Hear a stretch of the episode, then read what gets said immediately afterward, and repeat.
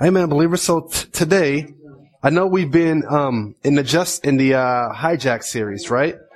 We looked at justice, and there were some other topics that we were planning on looking at, but I know as I was preparing last week on what you know the the topic, it was just like nah, not right now. Um, just as I was studying, uh, like, and so um, and I had Psalms 23 in my heart because I had preached Psalms 23 to the at the mission, and it just so blessed me, and God has been keeping me with it. And I'm like, all right, this is something I'm just going to share with the church. You know, we're going to we're to look at this uh, text with the body of believers and dealing with stress. And so, um, I'm sure we're going to get back to the hijack series and looking at the other different things that been hijacked from the body, but right now I just want to stay where I feel that God is telling me to go. And so that's Psalm 23. Um, talking about stress. And, uh, that's what we're going to do. So today we'll look at Psalm 23 verses 1 through 4. And if you were at the men's meeting like last two Thursdays ago, I kind of summarized what I'm going to be saying, but I guess we'll go in a little bit more detail. And so we'll look at Psalm 23. And for the title, Fernando, since you didn't ask me, it would be a stress buster. Stress buster. A stress buster. This is my, my stress buster text. Psalms 23, verses 1 through 4. Psalm 23, stress buster. And I want to preface our text with 2 Timothy 3.16 that talks about all scripture being inspired by God and is profitable for teaching, for reproof, for correction, for training in righteousness so that the man of God, person of God will be adequately equipped for every good work. Every good work. And guess what? One of the, one, one of the things that stops us from every good work, doing that good work that God has called us to do as believers, walking in our gifting, is stress. Stress is one of those things that plays a role and it affects you walking in your calling. It affects you following God. Stress, stress, stress. We have a work to do. And stress is one of those things that could get in the way of that. So let us go into prayer. Lord God, we thank you for your scripture, God. May you breathe your peace upon my brothers and sisters, Lord God, as you've been helping me, Lord, through this text, God. May they learn more to trust in you as the shepherd, knowing that you are the good shepherd, that all things are in your hand, Lord God. Oh, Lord God, break that bondage, that tie of stress that is on my brothers and sisters' heart, Lord God, that impedes or stops their ability to walk fully in you, to trust in you, to experience your peace, Lord God. Oh God, bring deliverance to your word, Lord God. Oh God, bring deliverance to your word, God. Reduce me, Father God. Speak through me, God. Speak to your people, Lord. Speak to your people, God. Open hearts and minds, God to receive your word, Lord God. Do your work, do your scripture, Lord. May your scripture be food for a belly, water for our thirsty souls, God. Help us to see you, God. Help us to see your glory to your word, Lord. God, help us to cast all of our burdens on you because you care for us, God. Oh, you are the good shepherd, Lord. Let that be clearly seen today, God. This is our prayer, Father. Amen. So today, our text, Psalms 23, call it the stress buster. And the reason I call it the stress buster text is because of Starbucks. Somebody else saying, okay, what do you mean because of Starbucks? You call it stress buster because of Starbucks. Well, a, a year or so ago, my wife and I went to a funeral. It's a funeral for a really young child, a six year old that lost her life. And on our way back from the funeral, me and my wife stopped at Starbucks. We were both a little bit under the weather. And so we're like, let's go into Starbucks and get some tea, right? So we're not really big tea connoisseurs. So we're just like, we just want some tea. We don't know what's best for a cold. Let's just give us some tea. So we went in there and talked to the barista. We said, you know, we're under the weather. And so we, we, we, we just want some tea. What tea is good when you're sick? You have a cold. And he says, Oh, you want to try the cold buster? And I'm like, cold buster? We're like, we don't see no cold buster on this menu, right? He's like, no, it's, it's one of those off menu drinks. People just kind of know about it. It's not on the menus, but it's called a, a cold buster. And he's like, yeah, you, you drink this tea and it basically busts up your cold or it helps to break your cold. So they call it the cold buster because it helps to break the cold. And so this text today, I like to call the stress buster because it, when we, when we understand what it's saying here, it, it, helps to break the stress in our life. And so Psalms 23 is the, the stress buster and stress is a very important topic to discuss in America in the medical field. They call stress the silent killer. Say stress takes more lives than many other diseases because it affects your body in so many ways. You, you think it's something else, but really no, it's just stress and strain on your body. Stress. They call it the silent killer. But the question is, why do we stress? Right? Why do we fret? Why do we worry and have so much anxiety? Quite frankly, as believers, I can, I can only speak for believers. I can't speak for the world so much so, but for the believers, quite frankly, our stress comes from not trusting in the Lord and his promises many times. Not trusting in the Lord and his promises. In the midst of our stress, we often forget the Matthew 633s of the world. The seek ye first the kingdom of God and his righteousness and all these things, all these things will be added unto you, meaning God will take care of your housing, your food, your clothing. You just focus on seeking first the kingdom of God. But in the midst of our stress, we, we forget to quote those scriptures to ourselves. We forget that verse and we, we forget the great gospel hymn. His eye is on the sparrow. Where the songwriter says, says that if his eye is on a sparrow, I know that he watches me. That's what the songwriter says. If God's eye is on the bird, then I know he is watching me, me who was made in the image of God, me who has given my life to him, me who have submitted to the rule and reign of Jesus. If he's watching a bird, then I know he's watching me who has his image upon him. We forget those types of lyrics. We forget the Psalms 34:10 where the psalmist says the young lions do lack and suffer hunger, but they who seek the Lord will not be in want of any good thing. We forget those verses. We forget the promises of God in the midst of our stress and our brokenness. And part of the reasons that we forget those verses is because of the voices, the voice of the society, begins to drown out the voice of the Lord. We begin to listen to friends and family members and what we're seeing on the internet and what we hear on social media and those voices begin to drown out the word of God. We listen to everything what everybody else is saying, but we don't heed the words and the wisdom of the Lord. And as a result, we find ourselves stressed out not listening to the voice of the Lord, but listening to all the other voices around us.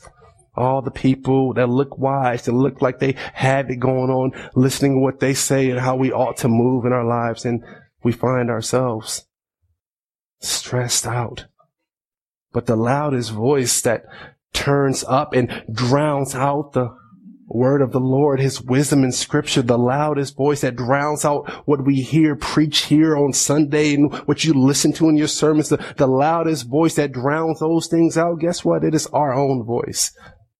It is our own understanding, leaning to our own understanding on how we ought to do things, leaning to our own wisdom, our own mind. That is the loudest voice that drowns out the word of the Lord.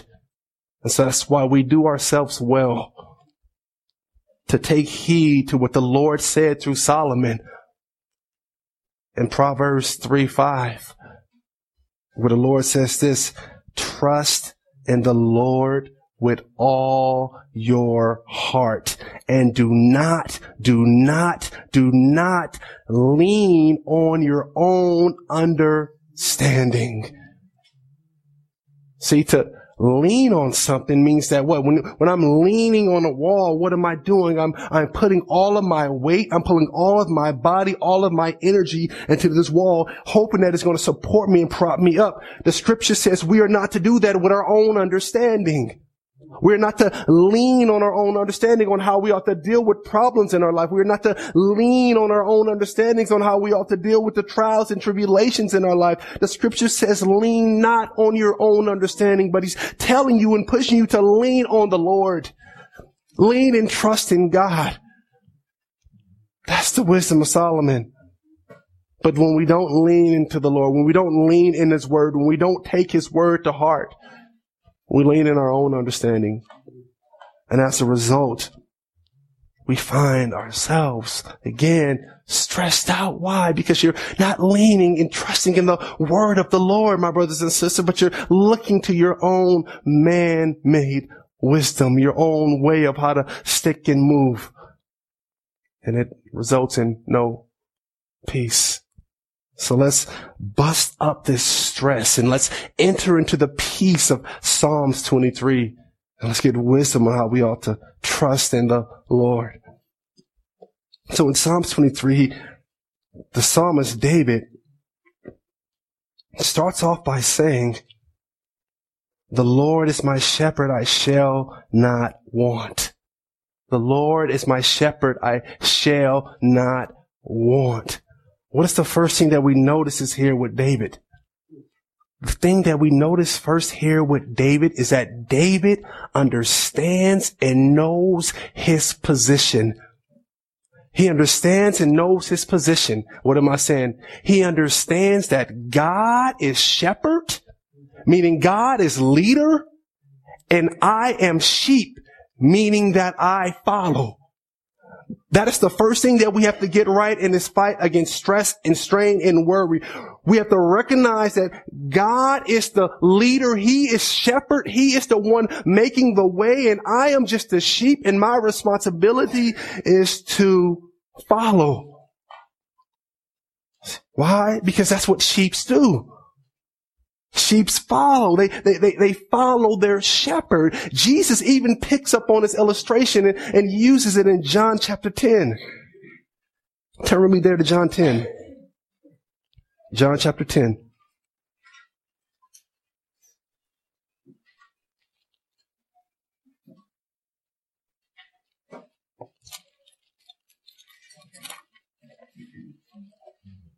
We see here in John chapter 10, I'm going to read verses 1 through 5.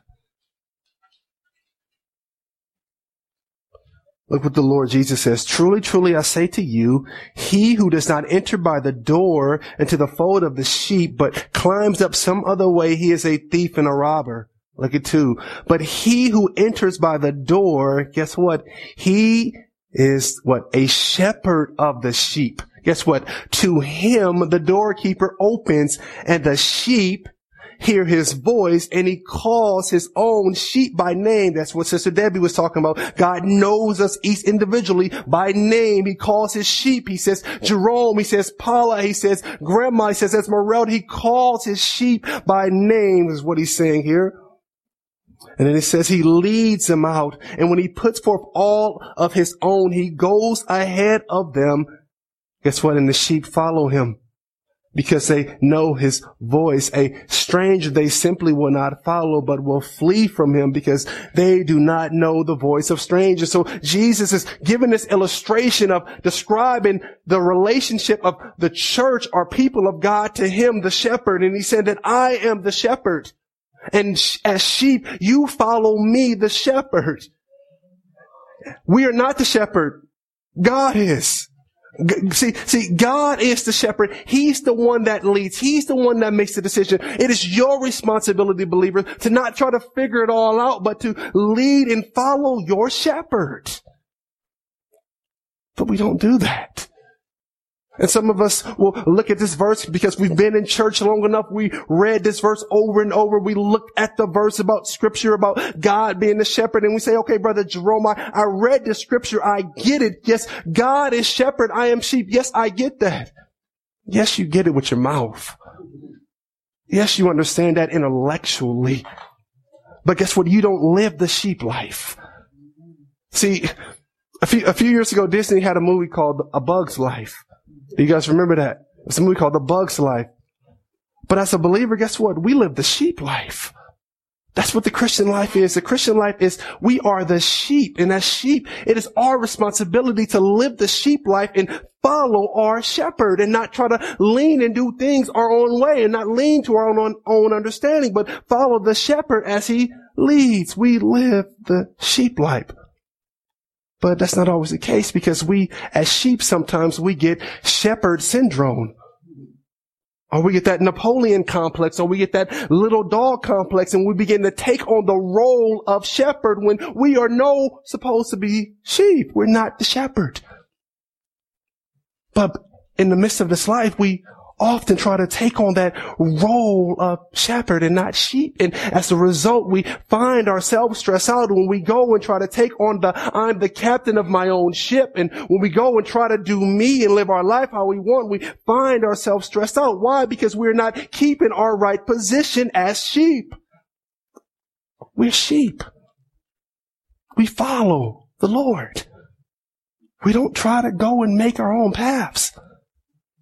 When we try to go and make our own paths, that is what happens. We go astray and we find ourselves worried and full of anxiety and stressed out. That's just like the lost sheep when Jesus describes the hundred sheep and you have the one that goes astray. Remember that one where Jesus talks about a man having a hundred sheep and he has the 99 and he leaves the 99 for the one. But how did that one get lost? Jesus said that, that sheep went astray. In the Greek, that word means he, he went in error. He went off the path. So I, I believe that sheep, he had shepherd syndrome. He tried to go and do his own thing. He tried to go and, and live his own way and, and do things based on his own understanding and found himself lost. And when you're a sheep and you're lost in the wilderness, you have no natural defenses. Do you know how you're going to fret and worry? And so the shepherd had to go and get his sheep. See, when we try to do our own thing, when we try to be the shepherd of our own life and not follow, believers, you're going to find yourself stressed out, hurting your body hurting your physical body, find yourself in knots, finding headaches upon you. Why? Because you're leaning to your own understanding, thinking you are a shepherd when you are really sheep. And this goes all the way back to the Garden of Eden. I, I, just think it's amazing how all major sin, you can somehow trace it back to the Garden of Eden. You, you look at Adam and Eve in the garden. What happened? God gives them instruction. He tells them what not to eat, but what do they do? They go and they take on the role of shepherd. He says, no, you, you do this. But they, they say, no, I take, they take on the role of shepherd and they go and do their own thing and they, they take up the fruit and what happens? They are expelled out of the garden. They're separated from God. Why? Because they weren't happy in their sheep status, but wanted to be shepherd. I wanted to be like the shepherd. I wanted to lead. My brothers and sisters, we have to watch that. That is what brings us so much stress and strain.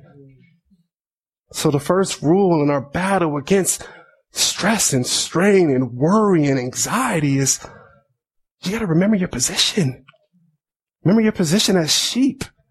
That God is in control, that we don't run anything, that we're not in charge of anything, that God is the sovereign. He's the one that makes a way. And oh, what a blessed thing it is to be under a shepherd. See, it is a blessed thing to have a shepherd where the pressure is no longer on you to provide. That's what, that's the shepherd's responsibility. It's his responsibility to provide. It's his responsibility to wash over the sheep. It is your responsibility to follow. See, that is a blessed thing. To know that I don't have to work and strain that any success that I'm going to get in this life, any success in my job, any success in my business, any success period, we know that it all depends on the shepherd. So it's now not on me. The pressure's not on me.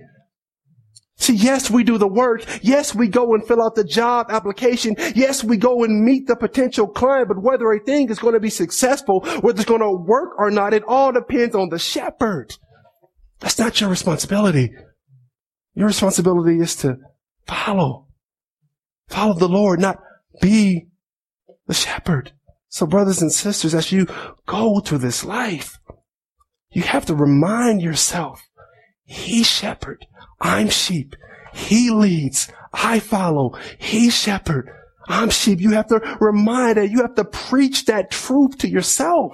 See, that's what Paul was, was, when, when Paul was preaching to the Ephesians in, in Ephesians chapter 4, and he tells them to, to preach the truth to each other in love.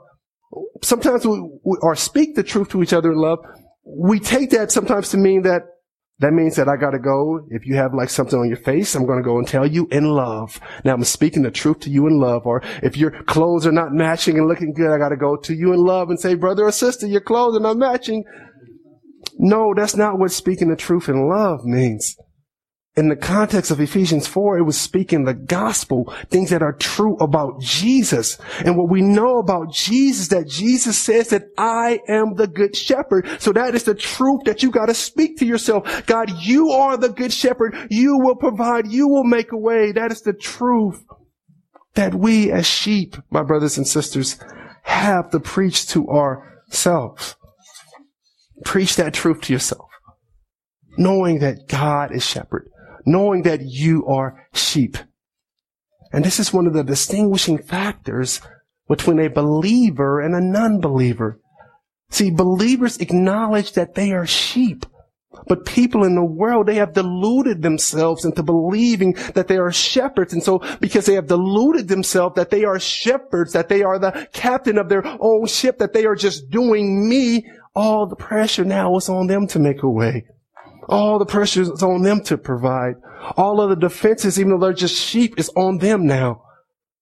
See, that's the distinguishing factor between the believer and the non-believer. We recognize our state. We come, as the text says, in humility, recognizing that, recognizing that God is leader, that He is shepherd, and that I am sheep and follow. That's what separates us. We know our position. We don't think too much, too highly of ourselves. We don't take on shepherd syndrome or we shouldn't take on shepherd syndrome, but we recognize that we are sheep. This week I was, I was listening to a podcast and it was about some business owners. They started a business, a health business in Sacramento. Um, they do organic juices. And the juice is pretty good.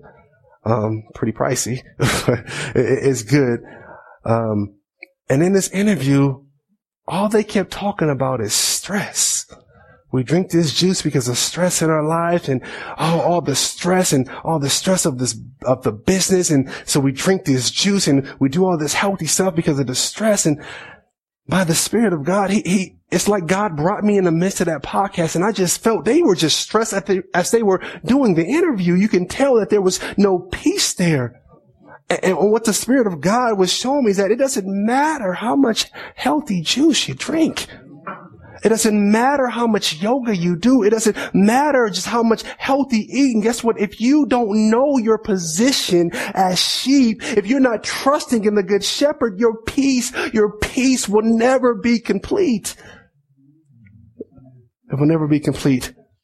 None of those works alone will solve the issue of stress. Yes, it is good to have healthy eating habits. Yes, it is good to exercise and, and, to work out, but they will not bring or produce the victory in the battle against stress. You have to know your position. You have to know who is leading, who makes it happen. And so David in our main text, he was well aware of who makes it happen. That's why he says, the Lord is my shepherd that I shall not want. And I love how David, when he says, the Lord is my shepherd that I shall not want, how he's so enamored with the shepherd's ability to provide. He's so in love with his shepherd and so enamored by his provisions that in the next couple of verses, the next two verses, he just brags and boasts about the providence or the guidance of his shepherd. It's kind of like a, like a lawyer making his defense case and he's laying out the facts on why his client is not guilty. This is what David does in showing how the Lord is his shepherd and the reason why he does not want. Look at, look what he says in these next couple of verses. He says, the Lord is my shepherd. I shall not want. Just listen to this. He makes me lie down in green pastures. He leads me beside quiet waters. He restores my soul. He guides me in the paths of righteousness for his name's sake. What are you constantly hearing that? He, he, he, he, he. Not me, me, me, me, me. It's all he, he, he, he provides. David is here bragging how his Lord is his provider and he, he's making it known that it is God that does it. it. It is God that does the work. It is God that provides. He, he understands that the Lord is his shepherd, so he's making it known that God is the one who's doing it. So that's why I don't have any wants. Because it's all he, he, he. It's not me, me, me. And you have to remind yourself of that, my brothers and sisters. The pressure is off of you. It's not for you to figure it out. As we say, it's not for you to make a way. That is your shepherd's responsibility. So David says, he, he, he, he. He's the shepherd. He provides. I think about in the scriptures how the language in the Bible, when it's talking about the relationships between God and his people, the, the, the image that it always or often gives is the image of a father or a parent to a little child. And it's the image of a father or parent to a, a little child. And you, see that like in, in Matthew 7. Remember we are going through the Beatitudes. Uh, I'm sorry, the Sermon on the Mount. When he, he, he describes how we, if, if a, if, a, son comes to his father and asks for a fish and, and asks for bread and he says, you being evil, if you know how to provide this to your child, then is God not also going to provide good? And, and in that context, you have the father or you have the little child, like a little baby going to his father and, and, and asking for this bread and asking for a fish. And Jesus makes the same connection between the people of God when they go and ask. It's just like a little child going to his father and God is going to provide. You, you find this image often of God being father, we being the little child. Or you can look at Matthew 23, 37, where Jesus says this, Jerusalem, Jerusalem, who kills the prophets and stone those who are sent to her. Look what he says, how often I wanted to gather you, gather your children together. Look, the way that a hen gathers her chick under her wing. Do you see the imagery that Jesus is saying? He, he's putting himself in a position of mother hen and, and her little chicks as she walks, and she protects and provides for her, her babies. And Jesus is using this same illustration with the children of Israel that he's going to. He said, like a mother hen, I, I wanted to grab you under my wings that you would walk and be under my protection and my provision. That is what we find in the scripture. That God is this parent this loving parent, and we are the little, little children following along this loving parent. Or you look at Galatians 4, 6, where Jesus says this, I'm sorry, where Paul says this to the Galatians. He says, because you are sons, God has sent forth the spirit of his son into our hearts crying, Abba, Abbas, that, that term of endurement, like saying, daddy, mommy. He said that the spirit of his son is now in you. And so now you look at God and you go, daddy, daddy, that is the spirit of God. And you see, do you see this, this imagery that the scriptures is trying to paint for us that God is his father, this parent, and we are this ch- little child. And just like a little child, you, you look to your father to provide. That is why we look to the shepherd. See, we have to know our position. He's the leader. We're the shepherd. I mean, we're the sheep. So David is enamored with his Lord. And so as he's beginning to brag about the goodness of his Lord being the shepherd, he says, and he makes me to lie down in green pastures. He makes me to lie down. When you're lying down, what are you doing? You're at rest. He makes me to lie down. What is green pastures? That's abundance. So he said that my Lord allows me to rest, lie down in abundance. So, so you're saying, Jerome, hold on, you're saying that God, if I just follow him and, and he will lead me to the place of rest and abundance? Are, are you saying if, if I just follow him, then he will lead me to the place where my soul can rest, that is all on him? Yes. My brothers and sisters, it's not on you. The shepherd is the one, look, that leads us to the green pastures. It's not on you. He, he leads us to the place of abundance, my brothers and sisters. This is why you don't get ahead of your shepherd and trying to be the shepherd yourself because you don't know where the green pastures are. That is the responsibility of the shepherd. The sheep didn't know where the green pastures were. They followed their shepherd and he led them on. We stress because we try to figure it out ourselves, but that's not your responsibility. That's not your skill. Your skill as a sheep, sheeps, they, they follow, they flock, they have the herd mentality. They follow their shepherd, and that is what we do. The shepherd knows the green pastures. He, he knows where it's at. That's, that's not on you. Don't get ahead of your shepherd. It's not for you to figure it out where the green pastures are. He knows that wife that he has for you, green pastures. He knows that husband that he has for you. He, he knows that business that he has for you. He knows that job opportunity that he has for you. Let him lead you to the green pastures, not you trying to do it yourself. That only leads you to more stress because that's not your position. Let him lead you to that place, my brothers and sisters.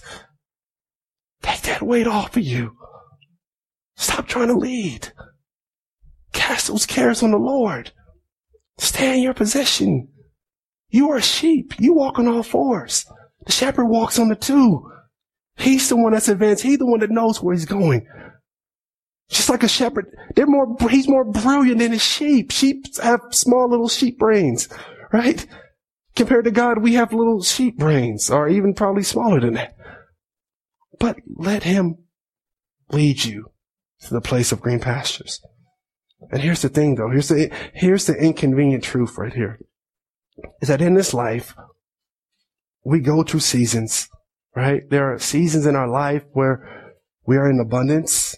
There are seasons in our life where we feel there's trial after trial coming our way. But notice what, in fact, you, you see this in the text. Look, look at here in verse two.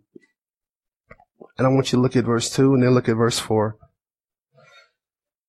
In verse 2, he says that his shepherd makes him to lie down in green pastures. But then when you skip down to 4, what do we see? Even though I walk through the valley of the shadow of death, I will fear no evil, for you are with me. So what we see when you compare verse 2 and 4 is that seasons change. In verse 2, he was walking through the, uh, he was lying down in green pastures. But in verse 4, he's now not no longer lying, but now he's walking through the valley of the shadow of death. And the shadow of death was figurative language used to describe death itself in the grave, but also was language used to describe a really dangerous or perilous situation where you had wicked people around. And so if you were in a bad situation, that would be called the shadow of death. And so we see here that David is showing us that there are different seasons of life, right? There are seasons of life where we are in abundance and we are at rest. And there's other times in our lives when we are walking through the valley. As I shared a, a couple weeks ago, I think it was, my childhood pastor is, I still remember him preaching this, so there's hope for us, Pastor Brian. When we, when we preach stuff, we like, I wonder do they get it? When I was in high school, this was back in 2000, I remember, and I was in the world. I didn't even know. I was just doing the church thing, just ritually.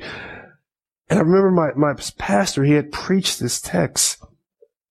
And one of the things he would say is that in life, you are either in the valley, going out of the valley, or into the valley. And the point he's making is that there, you go through seasons in your life. It's not always we're resting in the green pastures. There's times when we are going to the valley. Now here's the inconvenient truth, and this is a very important point, important point that I hope that you see. Some of us, right now, we are in green pastures, but we are living like we are going through the valley. Some of us are right now, we are lying in green pastures. God's blessing is abundant upon us. When you just stare and just look at your life, God's hand is all around us. But our mindset, it's as if we are going through the valley. And that is what we have to watch. You have to step back and really examine your life. And, and I'm saying this from experience because I, I had looked at my own life. I'm, I'm so happy, brother Anthony, uh, A, he texts me this week and he texts me to remind me of God's blessing and goodness through my family. And when he did that, I had to step back and realize, Jerome, you got it good. Jerome, what are you, what are you really worried about? Jerome, why are you tripping, Jerome? Look at God's hand upon you. I had to realize that I'm acting like I'm in the valley when really I'm in green pastures. See, there are times in life where you really will go through the valley. But there's other times where you are in green pastures, but sometimes even in the green pastures, we still have the mindset as if we are still in the valley. You're not in the valley, my brothers and sisters. Step back and look at your life. You have to examine. See, that is, that is one of the other things in battling stress. We not only have to know our position, but we need to know our location. Are you really in the valley right now? Ask yourself, are you really in the valley? Are you really in green pastures? You have to step back and begin to count your blessings. Step back and look at God's goodness upon your life. And what you often find is you are not even in the valley right now. There is going to be a time where you will go to the valley. But right now, you are in the green pastures. So step back, my brothers and sisters. Examine your life. Examine God's hand upon your life. Examine His blessings upon your life. Begin to recall God's goodness. And you'll see, man, I'm not even in the valley right now. I got valley mentality when I'm really in green pastures. As David shows us, his Lord makes him to lie down in green pastures. And he, again, he, he continues and gives us almost a parallel of this green pastures by saying he leads me beside quiet waters. Similar thing. Laying down in green pastures. Now I'm walking beside still quiet waters. David is trying to give you a picture of the peace of, that he has in, in his confidence in his shepherd. So he said he leads me beside the still waters. Have you ever been to the lake in the summer at night? Ever gone to the lake in the summer at night and you look at the waters and it's just so still, so peaceful, the moon is reflecting off of the water. It's just so still. See, that's the type of water that he says that his, his shepherd allows him to drink. Or he, he, he leads his sheep along the still waters where they don't have to worry about the rapids coming. They can go up to the still waters and, and begin to drink and not have to worry about uh, uh, falling in and dr- being drowned. They can just go and walk by the still waters. He's trying to give you an image of peace. Because when the current comes, Imagine when, you, when you're walking by the lake at night with still waters. There's a big difference when you're walking past a rushing river with currents and water splashing up. You don't have that sort of peace. There's a bit of anxiety. So David said, no, my Lord. He lets me walk along the still waters. So brothers and sisters, ask yourself, are you walking along still waters? Are you in green pastures? Are you in the valley? See, when you are in the midst of the valley, we have to remind ourselves that still water still exists. Even in the midst of the valley. Even in the midst of the valley, we have to remind ourselves that the same shepherd that is with us in the midst of the valley is the same shepherd that brought us to the green pastures and the still waters. We have to remember the still waters. You got to remember the place of peace in the midst of our darkness, in the midst of our battling. Remind yourself of this text. Psalms 30 verse 5 says this, Weeping may last for a night, but joy or shout of joy comes in the morning. You may be in the valley right now, but remember there's still waters on the other side. Remember there's green pastures. Remember that this weeping, remember that this pain lasts for a night, he says, a moment, but joy comes in the morning. So David in this illustration of describing the provision of the shepherd and providing food, green pastures, leading him along still waters, peace and waters that he can go and drink to his soul is full, moves to another place. He takes it even deeper now. He says that the shepherd restores my soul. So the shepherd not only has the wisdom to know where the green pastures are, David says, he not only has the wisdom to know where the peaceful paths along the stream, uh, the, the, the calm waters. He know, he not only knows how to deal with our, with our physical circumstances and the things around us. He, he not only knows how to deal with that, but he shows us that the reach of the shepherd goes beyond the temporal, goes beyond the natural. He says that my shepherd, he restores my soul. Meaning to restore a soul, meaning he restores my life. And if you have been walking with the shepherd, if you are born again, you know that restoration process. You have been made alive. We've talked about this. We sang about God making us alive. David points to how the shepherd has restored his soul. Believers, you have to preach that to yourself, that you are not the same person that you used to be. You were dead and now you are alive because of Jesus. So in the midst of my stress, I have to remind myself that I am no longer dead, but I am alive because of my shepherd. See, that's another major distinctive of the believer and the person in the world. The money shepherd is not going to solve issues of the soul. The career and accomplishment shepherd is not going to solve issues of the soul. The, the, whatever you want to call the accomplishments in those worlds, they do not have the reach of the shepherd which can go in and make a dead lie, a dead body come to life. It's only the shepherd that could do that. And if you don't have the shepherd, you're going to be in trouble. See, I mentioned earlier that sometimes in this life, we, for, for people who are outside of the body of Christ, we often take on the shepherd syndrome and we try to lead. But the other thing that people often do, and we've done in the past as well, is if we don't have a shepherd, if we're not following the true living shepherd, we're going to find some shepherd to follow. I remember growing up in the church and I would hear church mothers always say this. They would say, you are going to serve somebody. They would say either God or the devil. It's the same thing with a shepherd. If we are not following the true and living shepherd, either we're going to try to get out front and be our own shepherd or you're going to follow some other shepherd. The psalmist is showing us here that the good shepherd is the only one that can reach the soul. But we gotta watch it because we can easily try to turn things that are good to us, things that are good, we can easily try to turn those into shepherds. So in marriages, if we're not following the good shepherd, it's easy to turn our husband and our wife into our shepherd.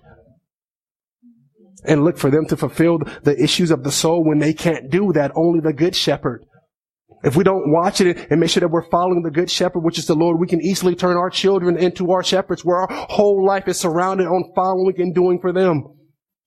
And they will never solve issues of the soul. They would never have that reach to solve issues of the soul. If we don't watch it and follow the true and living shepherd, guess what? We can easily turn our dreams and our goals into shepherds and make our whole life bent on following them. There are so many shepherds, so many false messiahs out there calling for our attention, saying, come and follow me. But none of them will solve issues of the soul. None of them will bring you the peace of God. Only the good shepherd. And so that is why David he says, I will not be in any want because my shepherd has to reach to go way beyond the natural and go to the point of the soul. Shepherd, he restores the soul. And I love how David transitions from the water or from the grass, the shepherd providing, to the water, the still waters, to the issues of the soul, restoring the soul. And then he says, he guides me on the paths of righteousness for his name's sake. Isn't that, isn't that just how God does it? We are dead in sin. God comes and he restores our soul, makes us alive, and then he puts us, just like David says, on the path of righteousness for his name's sake. That's what he does. He makes us new and then he puts us on a path as we follow Jesus. Now, some of you, when we read this text, Verse 3, he, he guides me in the paths of righteousness for his name's sake. Some of y'all should start saying, ah, I know where you're going next, Jerome. We didn't just spend three sessions on it. What word does he use here? He guides me in the paths of what? Righteousness. What have we learned about this word righteousness in the Bible? What is the Hebrew of righteousness? Sedaka? This word here is sedak, meaning justice.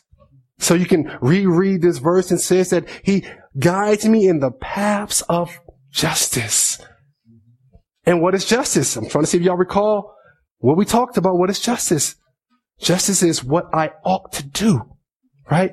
How I ought to relate to God, how I ought to relate to my brothers, how I ought to relate to the poor, how I ought to relate and care for the immigrant, how I ought to relate and care for the widow, how I ought to relate and care for the orphan, how I ought to be a voice for those who don't have a voiceless, how I ought to care for those who are being defrauded. Remember that righteousness, that justice that we looked at in, in the, our study on justice? That is what David is saying that his shepherd does. He puts him on a path of justice, living in a right relationship with God and a right relationship with his fellow man or woman. That's what the shepherd does. He puts him on a path of righteousness.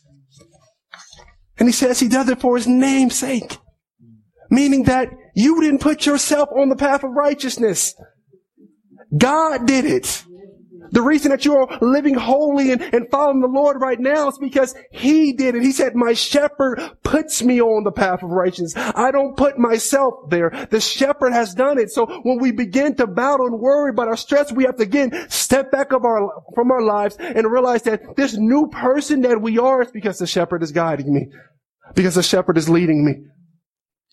He says that the shepherd puts him on the path righteousness for his name's sake. Your shepherd has put you on the path. Brother Anthony, that's why you can go and love that homeless guy and, give him the food. That is the shepherd bringing in working justice inside of your heart. She, he's putting you on the path of righteousness. That is why you, my sister Young, she's not in here, but she, she goes in, into the convalescent homes and, and she goes and prays with them. See, God is putting her on the path of righteousness. That is why you go and knock on doors and you tell people about Jesus. And Brother Eddie goes and preaches the, the gospel. He's put us on the paths of righteousness the path of justice. So we look at that path in the midst of our stress and worry and we say, nah, I see God's work in me. The shepherd's still leading. You got to remind yourself when, when you, when you're turning from sin, oh wow, the shepherd is still leading. See, it's, it's the, it's the shepherd. He's restoring the soul. Why does he do it? Why does he make us lie down in green pastures? Why does he lead us beside the still waters? Why does he restore our soul? Why does he put us on this path?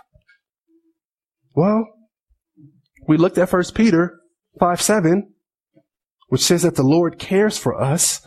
So that's part of the reason why he does it why he does what he does, why he leads us, why he comes down from glory and takes on the form of human man and goes and dies on a cross and receives all of this spitting and abuse. We see that he cares for us as demonstrated on the cross. We looked at other passages in scripture where we see that God is a father and we are his children and like a good father, he cares for his children. So we also know that is why he does it. That is why he is our shepherd and leads us to the green pastures and the still waters and restores our soul. He, he loves us. We are his children. He is father. But David shows us the other side of the coin why he does it.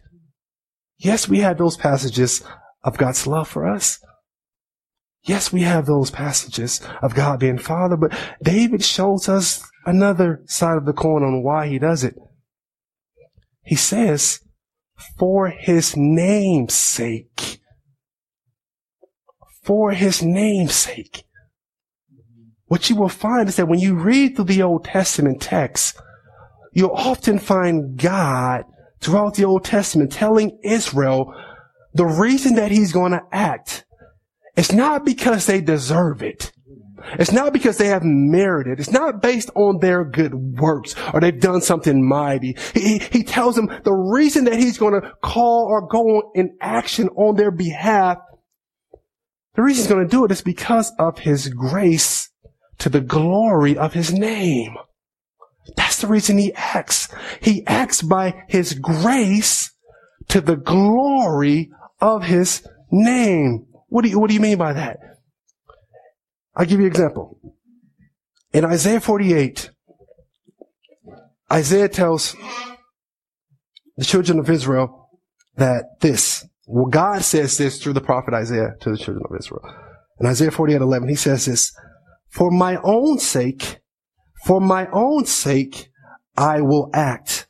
For how can my name be profaned and my glory I will not give to another?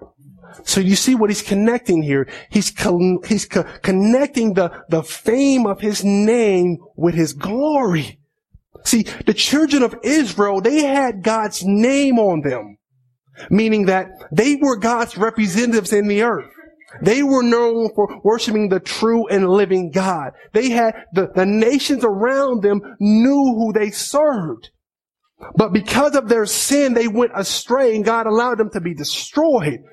And so God said, because my name is on you and I don't want the nations basically thinking that your God is not real, I'm going to redeem you. I'm going to make you alive for the glory, for the sake of my name. See, ultimately, God is saying, when he says my namesake, he's meaning my glory. That's why I'm doing it. See, when God delivers us, it should result in a praise to the glory of His grace, a praise to the glory of His name. So that is what He's trying to describe here. David is saying the reason my God is doing it because my name is on my Lord. And He's going to bring glory to His name. So that is why the Lord is my shepherd. See, it's to the glory of His grace. It's to His name why God does it. Yes, there is a love, but when God moves on our behalf, when God redeems us, it should result in the praise to the glory of His grace. So God is, he, He's putting His grace and His glory on display by doing it so that you know that Yahweh did it and it results to the praise to the glory of His grace. So He said, it's because of my name's sake I'm doing this. I'm moving because of my name. And guess what, believers? You carry right now, if you are a child of God, you have God's name on you. You have His name on you. You have his promises. He put, he put his name on his promises that he's going to provide, that he's going to be the good shepherd. So you can bank on that. Why? Because his name is at stake. His, his promises, his word. So that's why we can trust in the Lord and what he says in the scripture because his promises is tied to his name and his name is tied to his glory and his glory he will not give to another. So David says, for his name's sake. They recognize I'm called by the name of the Lord. People know me as following God. It's for his name's sake. He does this. So that his name will receive glory and honor as he delivers, as he takes you out of the pit, as he delivers you. It should be glory to God, glory to the Lord. His name's sake, he guides. Finally, in four, David ends the analogy of a shepherd and a sheep by saying, by bringing us into the other seasons of life. He says, even though I walk through the valley of the shadow of death, I will fear no evil, for you are with me, your rod and your staff, they comfort me. As I explained earlier, the valley of the shadow of death was figurative language to describe death itself, sometimes the grave, but also just really suspect situations, dangerous situations, if you will. Um, situation of danger and peril where the wicked would lie. And interesting enough is that the use of this language, shadow of death, is most often used in the book of Job. That's where you will find it all throughout Job. Job using this language sometimes to describe death itself, dying. He doesn't want to go to the shadow or he wants to go to the shadow of death or it's describing evil and wickedness. But here's the thing that, again, I will never forget. And this is again, Pastor Brian, to encourage you.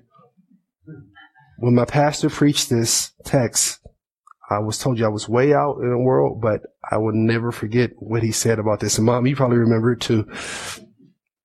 About this part of the verse. So part of the stuff I'm about to say next is me paraphrasing what he said.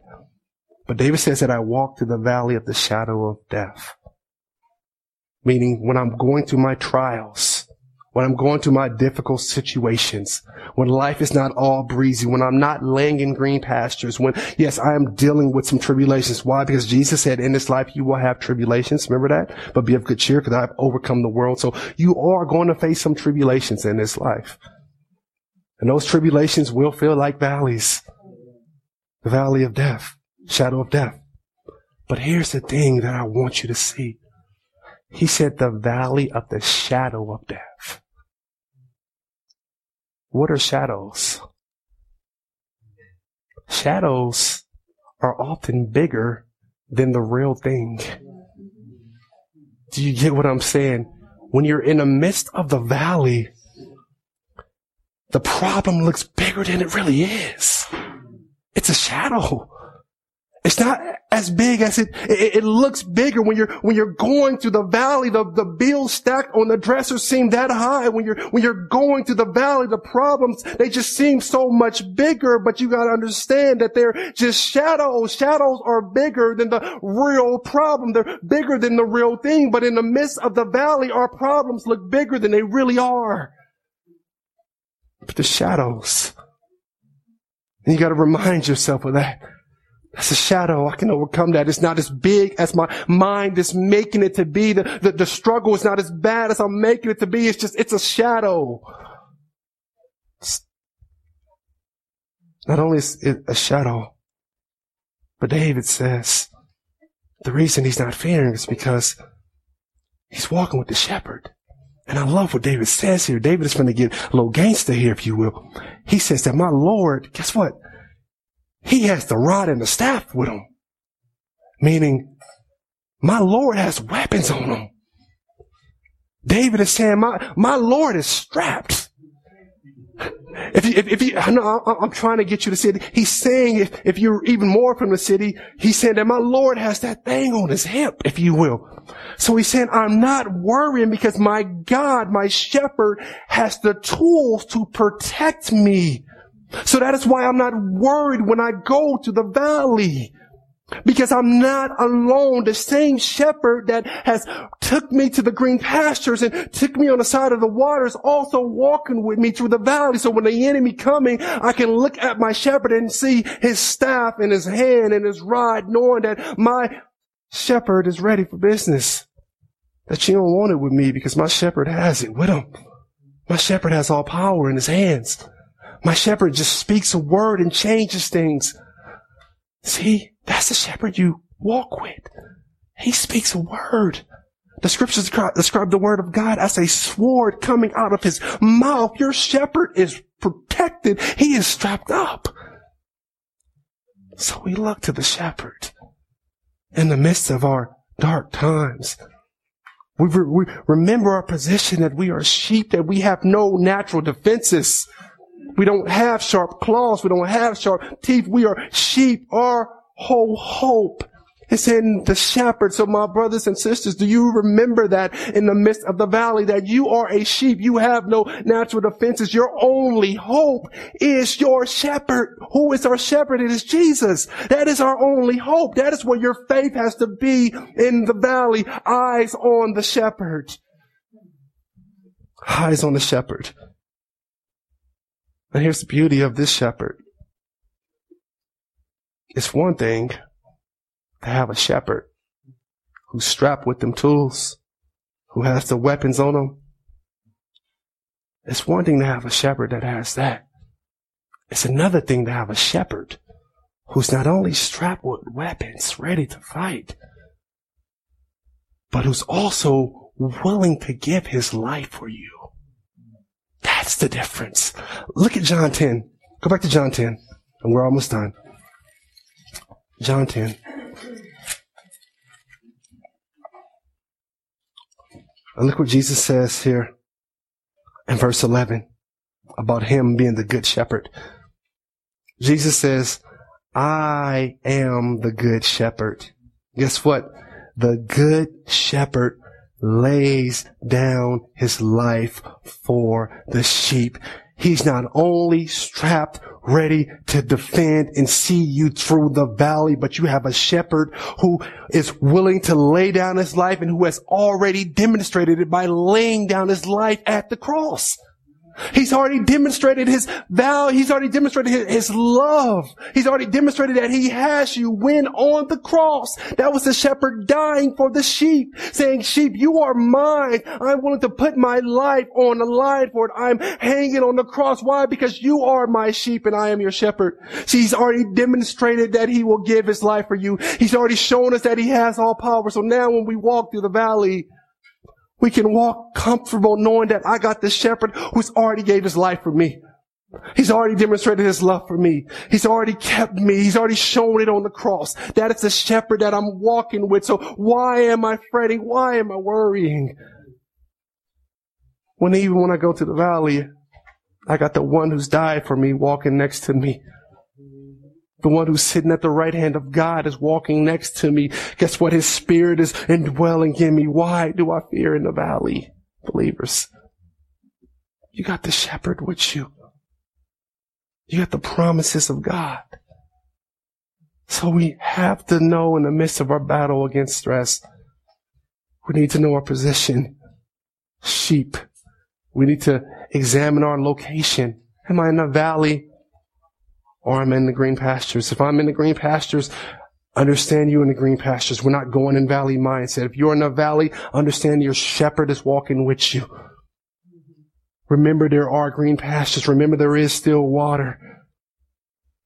So we remember the promises of God and the power of our shepherd. That's how we can bust up this stress thing that wants to take us out. Because believers, you got work to do. I got work to do. And we can't stay home all day fretting and worrying. We are called to be soldiers of the Lord. So let's follow our shepherd. Understand our position, location. Look into the promises and the power of our shepherd. Let us pray. Heavenly Father, my God, thank you for your goodness. Thank you for these promises that we can read and put our whole hope in promises that we can't truly lean on. Oh Lord, in the midst of the valley, in the midst of the trials, God, may you remind me and my brothers and sisters of these promises. May you remind us of our position. May you remind us of our location and your power and your word that we can depend upon. God, thank you for just being our shepherd.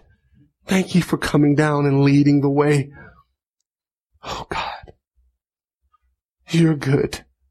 God, I pray that you work through the word in your people's heart, Lord, that they remember who you are and who they are. Allow your word to dwell in their hearts richly, God. Remind us of this truth as we go throughout this life. This is our prayer in your son Jesus' name, his name, his authority. We speak to you. We come to your throne. Amen. Amen.